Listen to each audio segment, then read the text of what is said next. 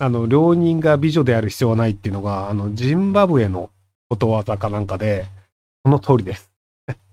ではまあ、あのね、いろ、いろんな能力がある人がいて、あの、すべての能力が必要なわけじゃないし、その両輪にとってあの、美女っていうのがあったとしても、別に何の、こう、なんかメリットもないよって多分そんな感じの話じゃないかなと思うんですけども。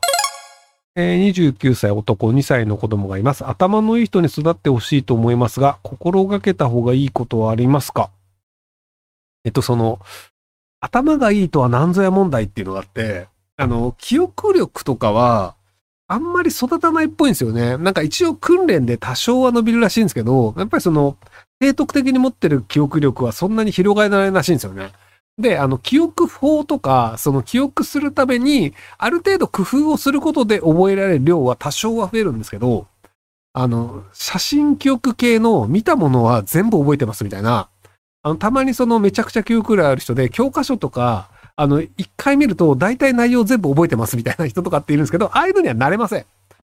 なので、あの、その記憶力を増やすとか、あと計算能力を高くするとかも基本上がんないんですよね。まあその算数できない小学生が掛け算分かるようになりましたっていうレベルはいけるんですけど、その数学科に行くような、なんか 135×127 みたいなのを頭の中で暗算で解けるみたいなタイプの計算能力って、その一生懸命訓練して伸びたレベルと、最初からそれを持ってるレベルって全然違うんですよね。なので、あの、できる範囲でいくと、あの、わからないことがあったらすぐに調べるっていう癖をつけるっていうのは割とありなんじゃないかなと思っていて、あの、僕人と飯食ってる時でも結構スマホ持ちっぱなしなんですけど、で、わからない話とか、え、それそうなの？みたいなのあると結構ググるんですよ。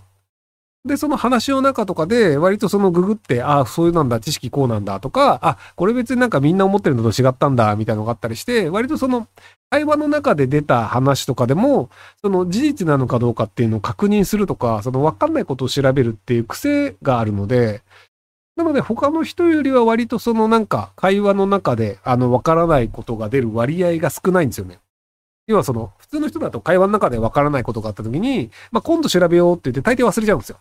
で調べないままでわからないものがその放置されることが多いんですけど、僕割とそういうのをちょこちょこ調べちゃうので、で結果として一般の人よりはそういうなんかあのものが分かってる割合が高いのではないかなと自画自賛してみました。えー、30歳男です。生後2ヶ月の娘がいるのですが、実家依存症の妻側に孫を取り離婚をされそうです。どうすればよいですか？助けてください。厳しいですね。あの、基本的にはもう男性の場合は、あの、真剣争いをするとほぼ負けます。なので、あの、奥さんが働くことはできないよねとかで、めちゃくちゃ自分が稼いでますとかで、経済的にはその旦那さんに頼った方がいいよねっていうふうに裁判官が思うみたいな方向に持ってくっていうことは一応可能っちゃ可能なんですけど、ただ、実家ぐるみだと、あの、実家側にお金があるので、それで行けますとか、もう年金もらってるので、一生安泰ですとか言われちゃうと結構厳しいっていうのがあるので、なので、もう離婚されないように仲良くするっていう方向で頑張った方がいいんじゃないかなと思います。えー、中高の授業でひろゆき氏も習ったと思いますが、民主主義では有権者が選挙の時などに成熟した判断を下せるという前提が大切となります。人類の歴史でこの前提が成り立たず有権者自身が苦しむことになったケースの、実例としては何が挙げられますか？えっと、今の日本？あの、えっとね、少子化問題って40年前ぐらいから言われていて、で、あの、日本の経済が悪いよね、日本今貧乏で生活大変だよねって言ってる人は、あの、多くは日本の政策のせいであるっていうのは、あの、普通にわかるはずなんですよ。だって人口減ってるんだもん。人口減ってったら売り上げの規模どんどん減っていくよね。で、あの、優秀な人の割合も減っていくよね。優秀な人の人数、物理的、絶対的なね、割合は一緒かもしれないですけども、もう減っていくよねっていうので、なので、あの、普通にこう民主主義で投票した結果、ひどいことになりましたっていうので、まあ、あとわかりやすい例でいくと、あの、ナチス党というドイツの党がヒトラーさんっていうのを生み出したんですけど、あの、普通に民主主義で投票して、ドイツ人がナチス党を選び、ナチス党の人たちがヒトラーさんを党首として選んだっていうのがあるんですよね。なので、あの、民主主義で人々が選ぶ、その選んだっていうので、じゃあそれが正しいよねっていうと、そうでもないことは結構あるってことな気がします。で、一応その民主主義というのは最悪を避けるためのシステムであると言われるんですけど、そのアウシュビッツの大量虐殺みたいな人たちが受かってしまうというのが、果たして本当にその最悪を避けられていたのかっていうと、なんか結構どうなのかなって思いますね。なので、あんまりその民主主義が最高っていうのもどうなのかなと思う派です、僕。えー、ひろゆきさん、よすよすグラビティと SNS をご存知ですか？知りません。えー、またそういった SNS で友達を作りオフ会をすることについて思いますか？僕はよく男の子にも個別でオフ会に誘うんですが、ドッタキャンされがちです。周りの人から後から聞いてみると、ゲイだと思われたみたいでショックです。どうしたらいいでしょうか？えっと、1対1で誘うからであって、大勢の人が集まる飲み会に参加すればいいんじゃないですか？1対1で参加してダメだと、まあその、要はあの、1人、いや、1人です。1人です。1人が来ませんでした。ドタキャンでなんか困ったなってなるんですけど、10人集まります。1人来ませんでした。別にどうでもいいじゃないですか。なので、1対1で集まるっていうのをやめればいいんじゃないかなと思いますけど。えー、クラミジア感染症になりました。私は夫と元彼としかやったことがありません。元彼とは3年前に別れてます。夫の側の現金でしょうか浮気なのかと心配になります。直接聞いた方がいいのでしょうかあ、直接聞いてください。あの、普通に、あの、プールで、あの、感染することもあるので、なので、あの、その、ずっともやもやしてるよりは、あ、そういえば温泉行ったわとか、プール行ったわとかで、あ、そうなんだっていう場合もあるので、嘘かもしれないですけどね。でも、いや、もやもやを持ち続けて、あの、40歳のビール飲んでるおっさんに800円払って、なんか、こう、気になることを何とかしようとするぐらいだったら、直接答えを聞いた方がいいんじゃないかなと思います。自分は普通の大学生ですが、8歳上に医者の兄がいます。えー、将来兄に女医さんを紹介してもらい結婚してもようしようと思ってるんですが、どうでしょうか？経済的に安定するし、意外と独身の方が多いので、ありかなと思って質問しました。えっと、女医が、その、医者の弟と結婚すると、なぜ覚え込めてるのかわかんないんですよね。えっと、